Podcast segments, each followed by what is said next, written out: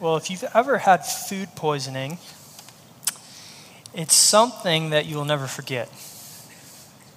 I'm not going to get into all the details of what takes place when you have food poisoning, but I will point out that it happens when you eat something that is spoiled. And essentially what happens is your body goes into rejection mode. It's as though your stomach goes through a twenty-four hour purge. Every single scrap of food is eliminated. And those of you who have experienced this sort of thing, you know that those twenty-four hours don't feel like twenty-four hours. They feel more like twenty-four days. You become dehydrated, leads to your exhaustion. It leads to your muscles cramping and twitching. And yet, when all is said and done, it's it's almost as though nothing ever happened. You you feel fine, right? After all of this spoiled food has gotten out of your system, in some cases you eat, you feel even better than fine, right? You feel good, oddly enough. And you know, I get it, this might sound odd, but there is a sense, sense in which food poisoning functions like a, a signal or a sign of what confession actually is. So I ask, do you treat confession in the way that your body treats spoiled food? Do you go to God and to others with a determination to get this unconfessed sin out of your heart? That's exactly what we read about here in Psalm fifty-one. That's what we find here. In this passage, King David comes to God and he is eager to confess everything that is on his heart.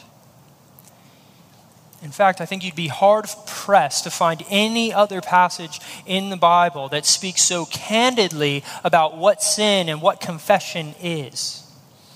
Here, David is in a raw and broken state, pleading with God for forgiveness. He's in the middle of the battle against this food poisoning, if you will, trying to get rid of it. And my hope is that we can learn from his prayer here. So here's what we're going to do tonight. As we look at Psalm fifty-one, we're going to see three reasons that we should confess our sins. And then we'll get practical and look at three ways to confess our sins. And then I want to focus on the fruit that comes with confession. So before we begin, let's just read the psalm. So Psalm fifty-one. Here's what we find. To the choir master, a psalm of David, when Nathan the prophet went to him after he had gone into Bathsheba. Have mercy on me, O God, according to your steadfast love, according to your abundant mercy, blot out my transgressions. Wash me thoroughly from my, from my iniquity and cleanse me from my sin. For I know my transgressions, and my sin is ever before me. Against you, you only have I sinned, and done what is evil in your sight, so that you may be justified in your words and blameless in your judgment. Behold, I was brought forth in iniquity, and in sin my mother conceived me.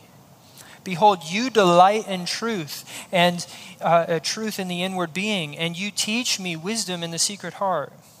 Purge me with hyssop, and I shall be clean. Wash me, and I shall be whiter than snow. Let me hear joy and gladness. Let the bones that you have broken rejoice. Hide your face from my sins and blot out all of my iniquity. Create in me a clean heart, O God, and renew a right spirit within me. Cast me not away from your presence. Restore to me the joy of your salvation, and uphold me with a willing spirit. Then I will teach transgressors your ways, and sinners will return to you. Deliver me from blood guiltiness, O God, O God of my salvation, and my tongue will sing aloud of your righteousness. O Lord, open my lips, and my mouth will declare your praise. For you will not delight in sacrifice, or I would give it. You will not be pleased with burnt offering. The sacrifices of God are a broken spirit, a broken and contrite heart, O God, you will not despise. Do good to Zion in your good pleasure. Build up the walls of Jerusalem. Then you will delight in right sacrifices and burnt offerings and whole burnt offerings. Then bulls will be offered on your altar. So the first reason we must confess sin is that sin destroys. Simply put, sin destroys your character, it destroys your joy, it destroys the community. As we see here, sin destroys character. Even godly men like David, a man after God's own heart, gets caught up in, in such heinous sin that even a non-Christian reading about this story would gasp at what David has done. Look at the header of this psalm. It was written as a confession after David had committed adultery with Bathsheba. Notice the destructive nature of sin only grows in David's heart, though. It does not end with his adultery. He continued in his sin for months on end, eventually finding out that Bathsheba is pregnant. And so he decides, I'm going to cover up my sin, and he has her husband Uriah killed. Who would have imagined David, the giant killer, would fall into this sort of iniquity? Well, the longer you allow sin to dwell in your heart, the more power you grant it. The longer you try to contain it, the more its momentum gains. And that's exactly what we see with David. He commits adultery, and yet he tries to hide his sin. And as he tries to hide it, his sin, it grows and it, it musters strength. And what ends up happening is he kills Uriah, one of his most loyal men, in hopes of covering up his own actions. Sin has the power to destroy character, but it also has the, the ability to destroy community. Look at the very end of the psalm here in verses eighteen and nineteen. He says, do good to Zion in your good pleasure. Build up the walls of Jerusalem. Then you will delight in right sacrifices and burnt offerings and whole burnt offerings. Then bulls will be offered on your altar. This seems somewhat unrelated to what we're reading about in the psalm, but it's not.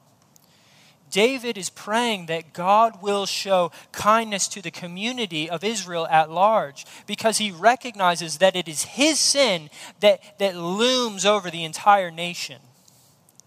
God is not pleased with Israel's sacrifices as long as Israel's king remains in unrepentant sin. And so David is left praying, God, forgive my sin and offer grace to the entire nation of Israel. And let me point out that the same thing rings true today. When we as individuals walk in sin, it affects the entire community. Just like in David's situation, our sin is often directed at others, and it causes rifts in the entire church. Our sin that we commit and we think that is an individual thing, it actually affects the entire community, right? One person's slander turns into another person's bitterness.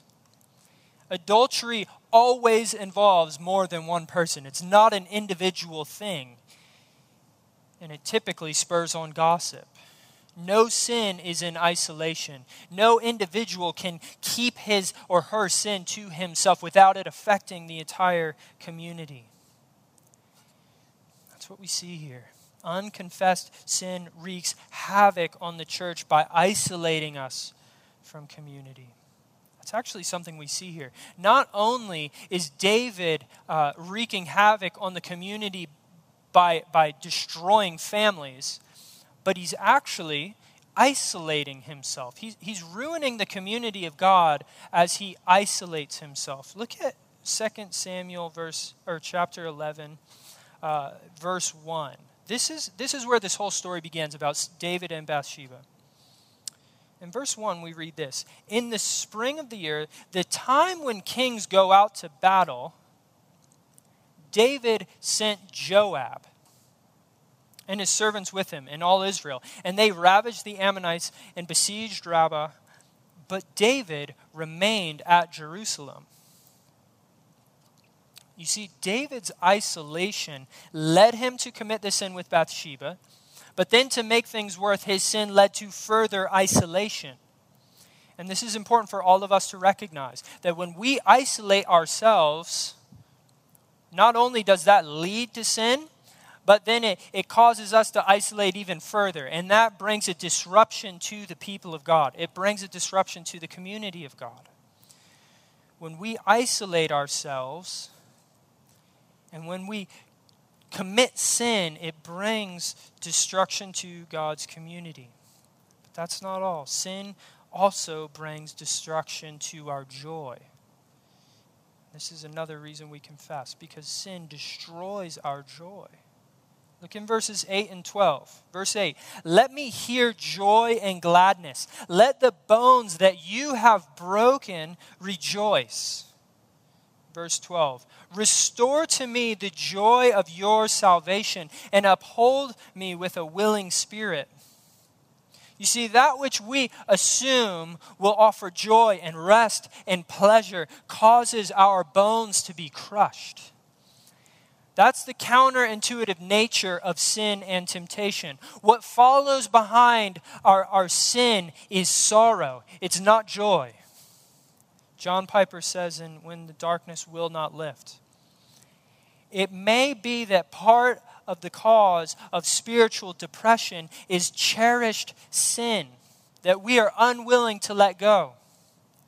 Sin destroys joy. It offers deceptive delights, but it kills in the end. You see, Piper is onto something. Sometimes, maybe we should say often, spiritual depression is caused by sin. It's, it's that pride that begins to cripple you when someone brings a critique against you. It's that overwhelming guilt that you sense after, after walking away from a lustful relationship. It's the disappointment you experience after recognizing that attaining what your greedy heart desired did not bring the lasting joy that you thought it would. Reason we lack joy often is because we indulge in sin, and sin destroys joy. So we need to confess our sin because its ability and its power to wreak destruction on our lives. But the second reason that we must confess our sin is because sin is ultimately directed against God. Every single one of our transgressions, every single aspect of our iniquity is ultimately directed at God himself. Look at verses three and four back in Psalm fifty-one. Notice the language that David uses here when he's talking about his sin against Bathsheba and Uriah. For I know my transgressions, and my sin is ever before me. Against you, you only have I sinned and done what is evil in your sight. So though his sin was against both Uriah and Bathsheba, David here is recognizing that in an ultimate sense, his sin is actually against God. In fact, when you read through these ber- verses in Hebrew, it's as though two words show up in bold. The word I and the word you. David is making it abundantly clear. I have sinned against you, O God. Against you only have I sinned. But this does lead us to ask a question. Like, like, wait a second. Is David implying that his sin was not directed at Bathsheba and Uriah? Is he trying to escape blame by saying that his sin was only against God? No, actually, he's doing the exact opposite. He's actually saying that his sins, which were against human beings, were in an ultimate sense directed at the very face of God, the most important individual in the universe. You see, when you commit adultery, yes, you are committing sin against your spouse and against the mistress's spouse. That's true, but you are also breaking God's law in that moment. And for that reason, your sin is not only aimed at, at your spouse and your mistress and your mistress's spouse. No, your sin is aimed at God. When David committed murder, yes, he was sinning against that person that he put to death. Yes, he was sinning against that person's loved ones. Yet, in a more significant way, he was sinning against God. And that sin results in his banishment from God's presence. Because all sin is an offense against God himself, our sin leaves us outside of God's presence. That's why in verse eleven of Psalm fifty-one, he says, "Cast me not away from your presence, and take not your Holy Spirit from me." David understands that his sin has, has led him outside of the people of God. He's outside of God's presence because of his sin. And so he's left pleading. He's left crying out to God in hope and in desperation that God will not remove him from his presence. We need to confess our sin because it is ultimately directed at God himself. The third reason that we confess our sin is because you cannot, I cannot earn God's favor. We are hopeless apart from God's grace. We cannot earn his favor apart from his mercy. And David, he recognizes this. Notice what he says in verses sixteen and seventeen. "For you will not delight in a sacrifice, or I would give it. You will not be pleased with a burnt offering. The sacrifices of God are a broken spirit, a broken and contrite heart." You see, David recognizes something. He can't go and, and appease God by just offering sacrifices. Nothing he does, nothing you do, nothing I do can bring us into God's presence and, and earn us pardon. The only hope that we have for forgiveness is found in a broken spirit who utterly renounces any chance of earning God's kindness and goodness towards us. That's what we need, a spirit of desperation. If you think you can alter God's disposition towards you by something that you bring to the table, then you are deadly mistaken. Because that sort of attitude means that you are void of the gospel and you are proud and you are self-confident. We need to have a humble and a contrite heart in order to achieve God's pardon. We need to recognize it's nothing that we can bring to the table that can earn our forgiveness. It's only a gift from God. But think about it. We so often try to appease God, and we try to appease others after we sin. We try to make up for our mistakes. We have this idea that we can ease the debt that we have mounted up upon ourselves. Right? It's Thanksgiving. And with Thanksgiving comes gluttony for so many of us, right? And we tell ourselves, well, I'll just fast a couple days afterwards. As if the fast is going to make up somehow for the indulgence in gravy and pie and ice cream, right? Maybe you sleep with a boyfriend or a girlfriend and you tell yourself in the morning, I'm done with this relationship. I'm done with this person. I'm never talking to him. I'm never talking to her ever again. And we think, we suppose that cutting off our connection to that person is going to somehow make amends for our mistakes. Now, let me point out, you probably do need to break up with that person if that's the situation you're in. It probably would be a good idea if you were to fast. But you have to recognize the only way for your sin and your guilt to be removed from you is found outside of yourself. The solution you need is not the fast. It's, it's not severing off the relationship. No, the solution, the ultimate solution you need is granted through the person of Christ. He's the only one who can bring about the solution that we need to bring healing and forgiveness. So those are the reasons we should confess. We confess our sin because it causes destruction. We confess our sin because ultimately all sin is directed against God. And finally, we confess because we cannot earn God's mercy. But now, I want to consider how we are to confess. There's a lot here in this psalm that is practical. We see three different how-tos when it comes to confession. First, when we come to God and we confess our sin, we confess with explicit clarity. This is essential to understand. We don't pretend our sin is no big deal. We don't try to downplay the significance of what we have done. We come to God with utter clarity. Here is what I have done.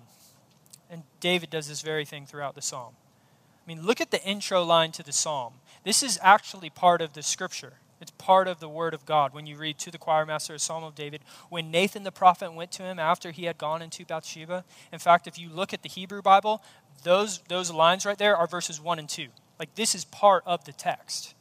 And David here is writing in the header, the byline of the psalm, his explicit confession.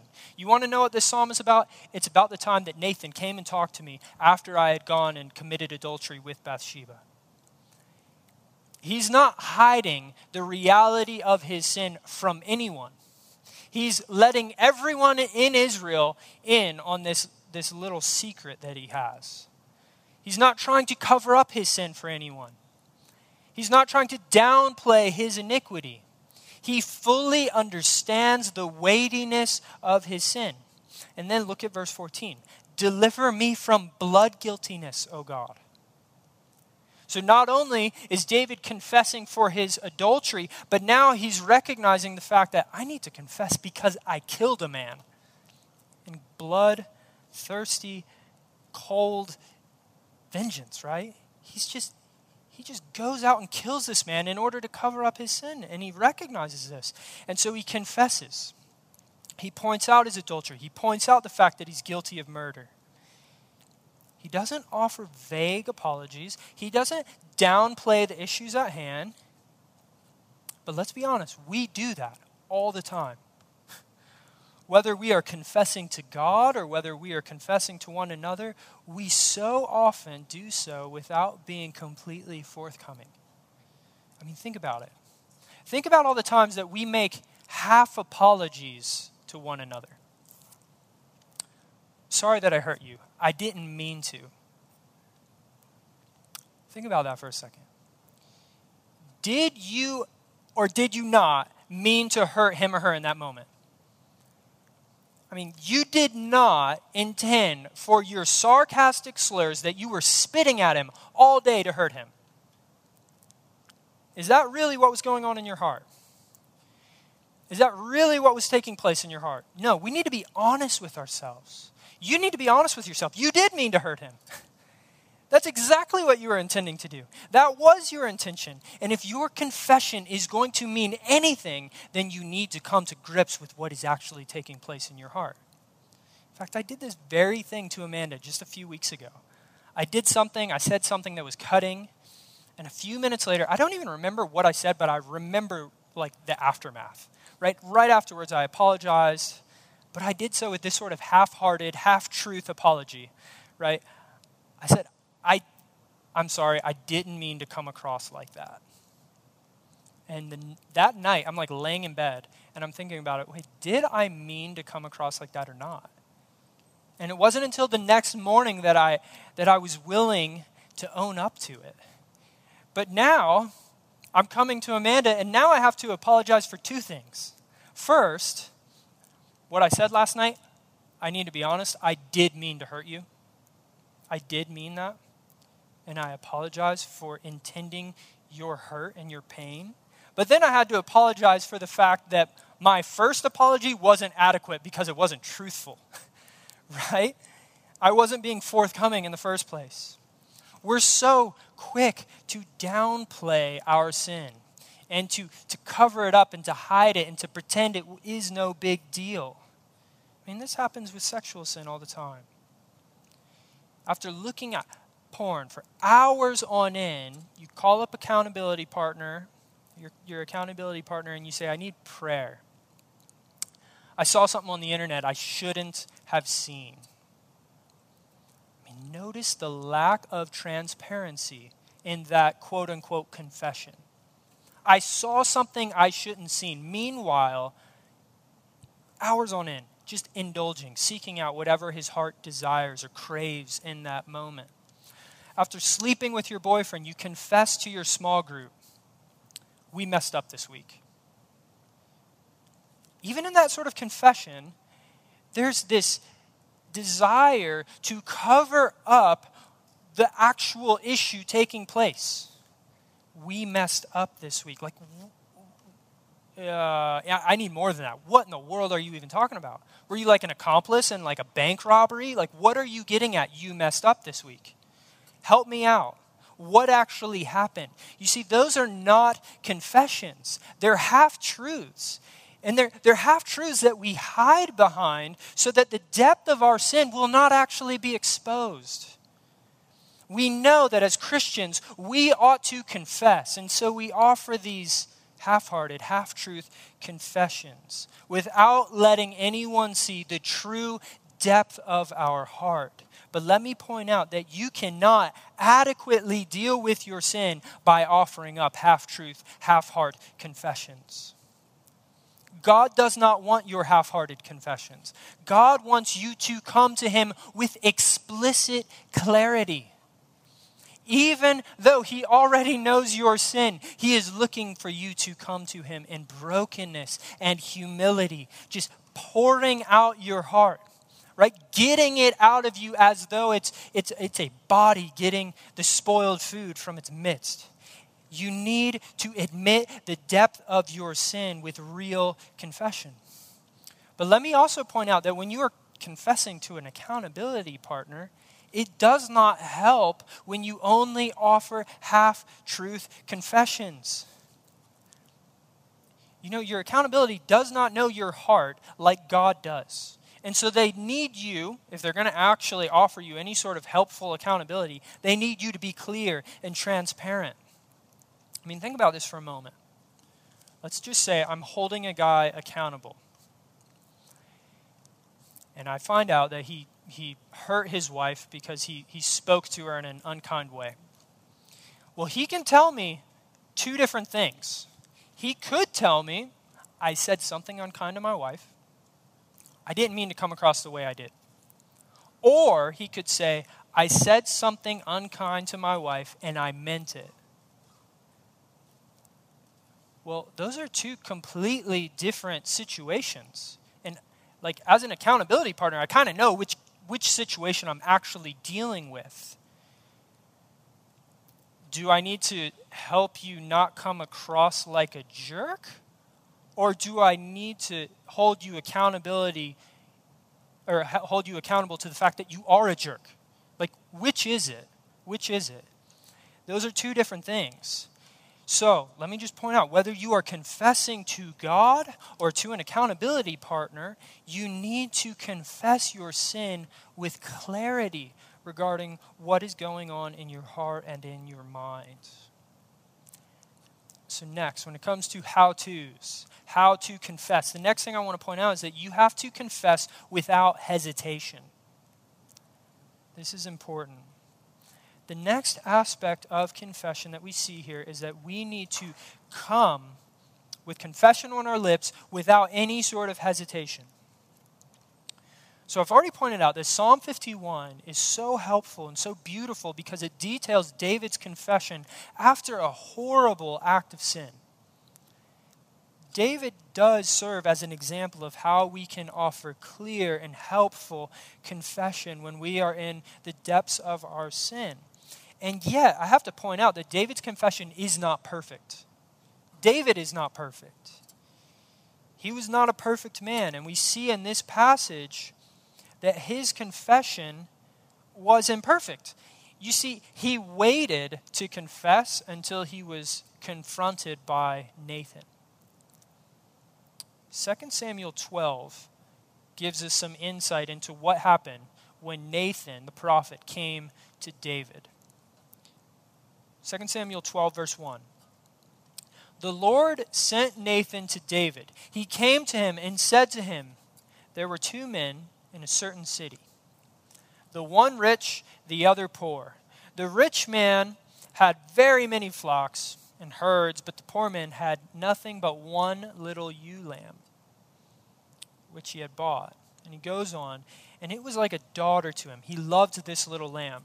And now there came a traveler to the rich man, and he was unwilling. That's the rich man was unwilling to take one of his own flock or herd to prepare for the guests who had come to him. But instead, he took the poor man's lamb and prepared it for the man who had come to him. And then verse five says that David's anger was greatly kindled against this man. And he said to Nathan, as the Lord lives, the man who has done this deserves to die. And in verse seven, Nathan looks at David and he tells him, you are the man. You see, David did not come out with his confession willingly or, or quickly. He had to be confronted. Right? This is this is not Nathan acting like an accountability partner, going out to coffee with, with David and saying, like, hey, what's going on right now in your heart? No, this is this is Nathan coming to David with brute and honest rebuke. He's not asking how things are going. He's saying, I know how things are going. You need to repent. As our king, you are held to a higher standard. You know better than this. Now, when you read about this, it's tempting to think, you know, I need a, an accountability partner like Nathan in my life. Now, it would help you if you had a Nathan in your life to hold you accountable, to, to tell you when you are faulty, when you're going off track. But accountability only works if you are willing to be open about your life, your struggles, and your sin. You know, ideally, in this situation, David wouldn't have waited for Nathan to come and rebuke him. Repentance ought to take place without any sort of hesitation. David should have been the one initiating his repentance. David should have been the one who was going to Nathan and confessing freely what had happened. When you sin, you should be the one who initiates your own repentance. When you sin, you should be the one who's seeking out the one you've sinned against and seek to resolve the issue. When you sin, you should be seeking out a fellow brother or sister in Christ. You need to be initiating that and, and asking that person to hold you accountable. Don't wait for Nathan to come and rebuke you. You seek out Nathan and confess what you have done.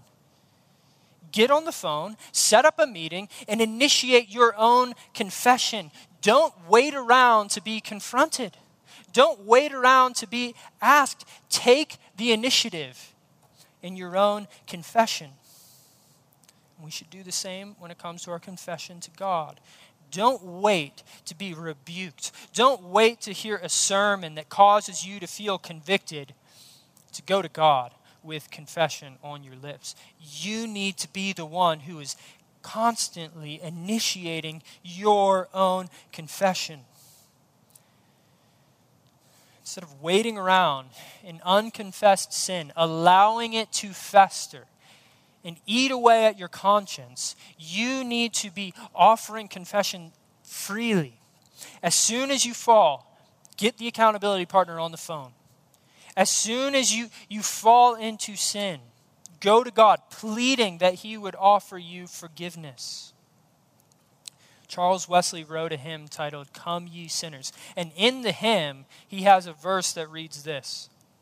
Come ye weary, heavy laden, lost and ruined by the fall. If you tarry till you're better, you will never come at all.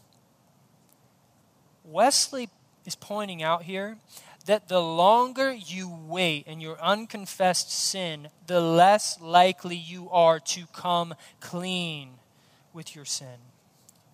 You need to take initiative. You need to come to God without any sort of hesitation and confess. Now, with all of that said about taking initiative, we also need to recognize that we can learn from David, and when other people come to us with, with rebukes, we need to take heart and listen to what they're saying.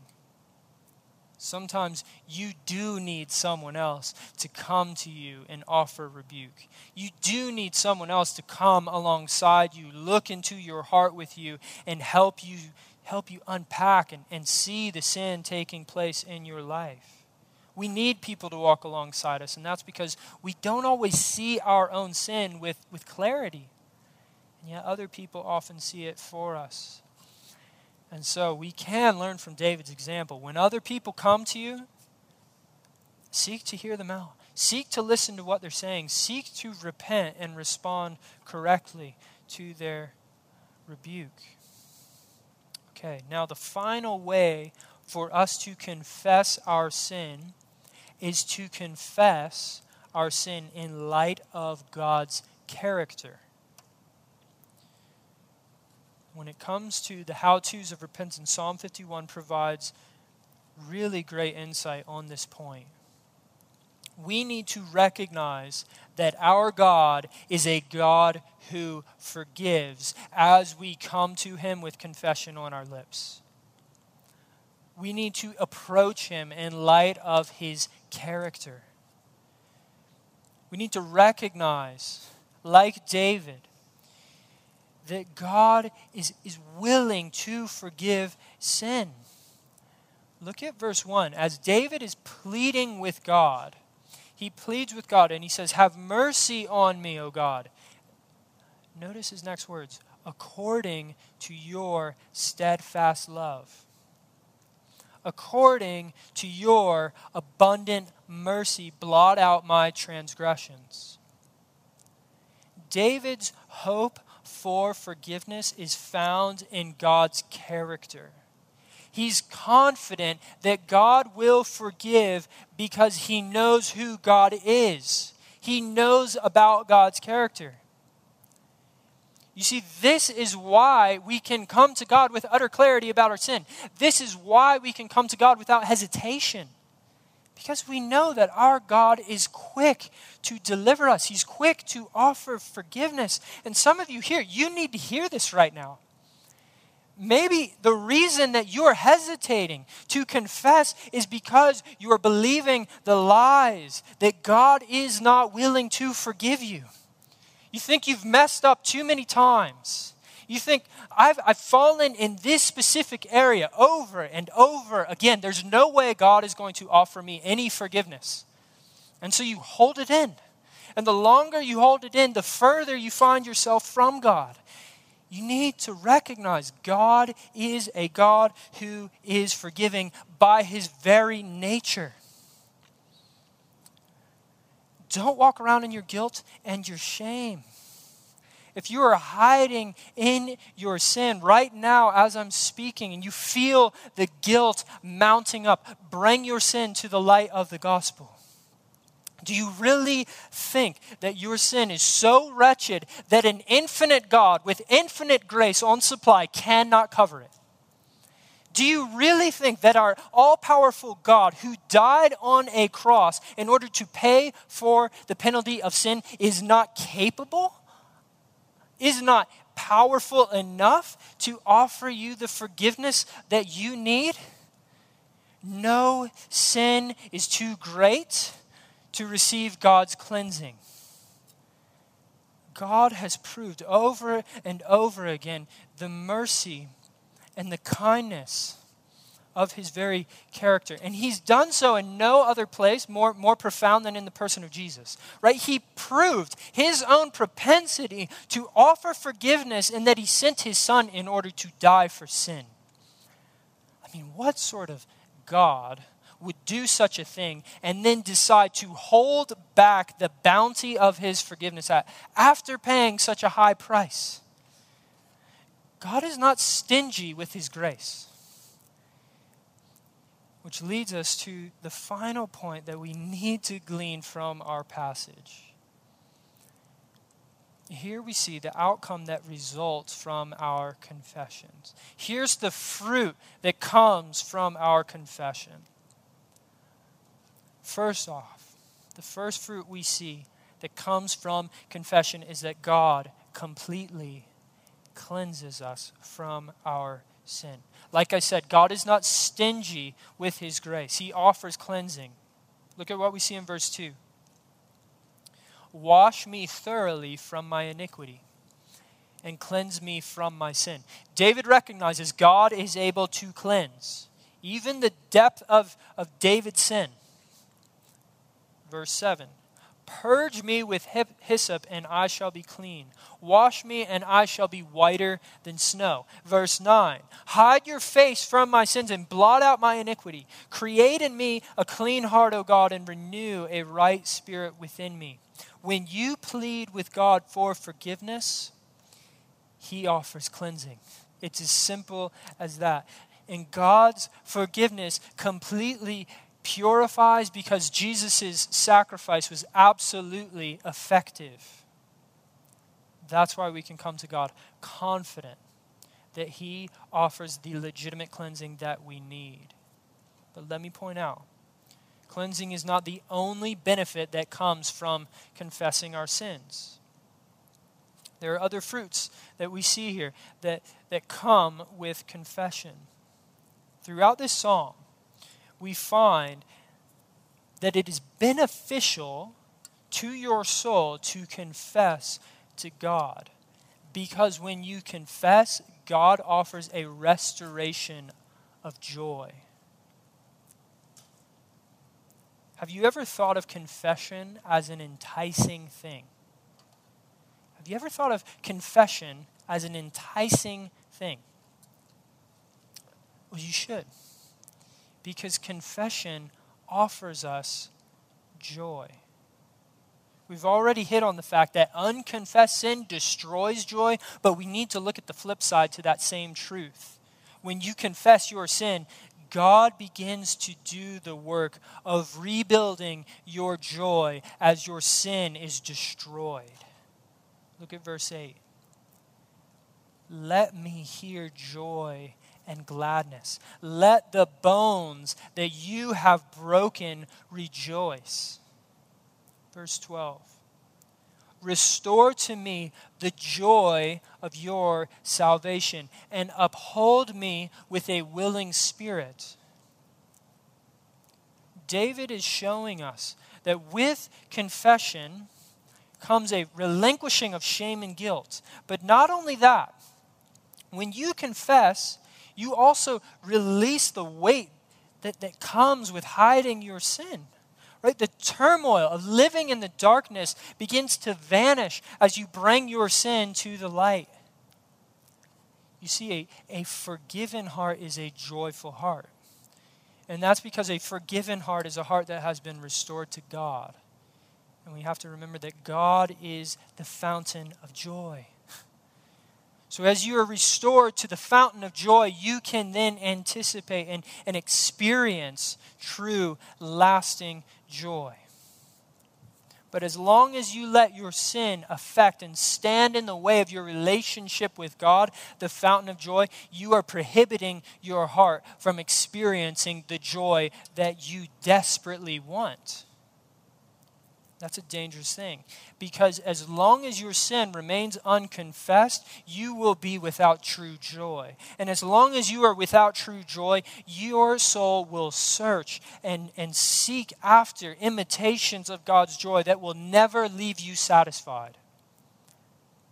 We pointed this out a few weeks ago. Saint Augustine, he says this at the very beginning of his book, The Confessions. God made us for himself, and our hearts find no peace until they rest in him. You are a wandering soul searching for joy, and yet you will not find rest. You will not find joy until you find a place with God, because God is the bounty of joy. So, treat your sin like your body treats spoiled food. Purge it from your heart. You know, your sin is destroying you, and it's far more destructive than spoiled food, because sin actually has the power to destroy your soul and not just your body. But as you purge it from your heart, you will find God's mercies new and fresh every morning, and his joy will begin to flood your heart as your sin departs. That's the hope that we have in Christ. Let's pray. God, we are so encouraged by your word when we see confessions like this. When we see David coming to you with confidence that you are actually able to forgive, it spurs us on to imitate him. And so I pray that those here who, who are feeling the weight of their sin would not allow it to fester in their heart, but instead would would seek you with an attitude of repentance. And I pray that you would restore their joy as they do come to you and as they seek you in repentance. Lord, we pray all of this in Christ's name, because he is able to offer the forgiveness and the joy that we need. Amen.